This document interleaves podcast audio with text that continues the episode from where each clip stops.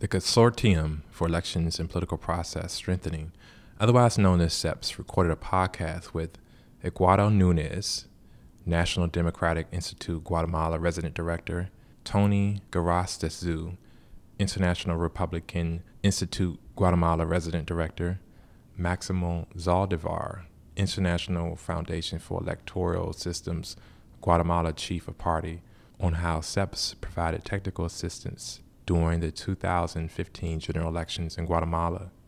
This podcast was partially recorded in Spanish. Click the link in the podcast description to read the transcript and translation. Thank you for listening. CEPPS conducted um, a series of modules, um, which are uh, we have there's a series of ten modules. There's three left post election. Um, basically, we it's a certificate program that we did with the University of San Carlos de Guatemala, 122 academic hours, and basically, it's a political uh, and electoral journalism module where we worked with uh, 40 journalists from th- throughout the 20 municipalities and departments that we are working on on strengthening their ability to cover an election. The most success that I need to highlight is uh, the work done on electoral violence prevention and coordination. Um, what helped also was that the prosecutor, the national prosecutor in Guatemala, created a specific unit for electoral felonies this time around, which which we didn't see not in 2011. And I think working closely with the prosecutor's office and the other institutions, and um, coordinated through the TSE with our support, was very efficient to um, to be in place and to be ready and to to try to counter the, the electoral violence.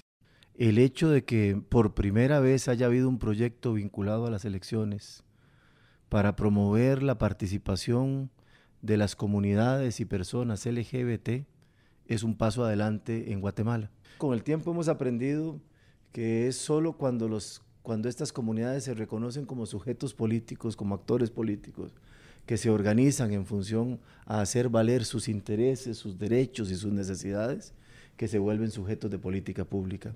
yo creo que este proyecto ha tenido el éxito de poner el tema. We've seen outsiders all over Latin America, but it's really hard when an outsider really wins an election. That's that's the interesting thing to see here, and it shows that um, citizens were disenchanted and detached from the political system, and the vote reflects that. But I think it's a it's a, a historic election for Central America, definitely. I think uh, it was a victory for the rule of law. I think uh, Guatemalan has shown the world, the region, the isthmus, that institutions can work if you have the right leadership. So, very optimistic. Es sumamente positivo y creo que es evidencia de que de veras en su conjunto la sociedad guatemalteca camina hacia otra fase, hacia otro momento en el desarrollo político.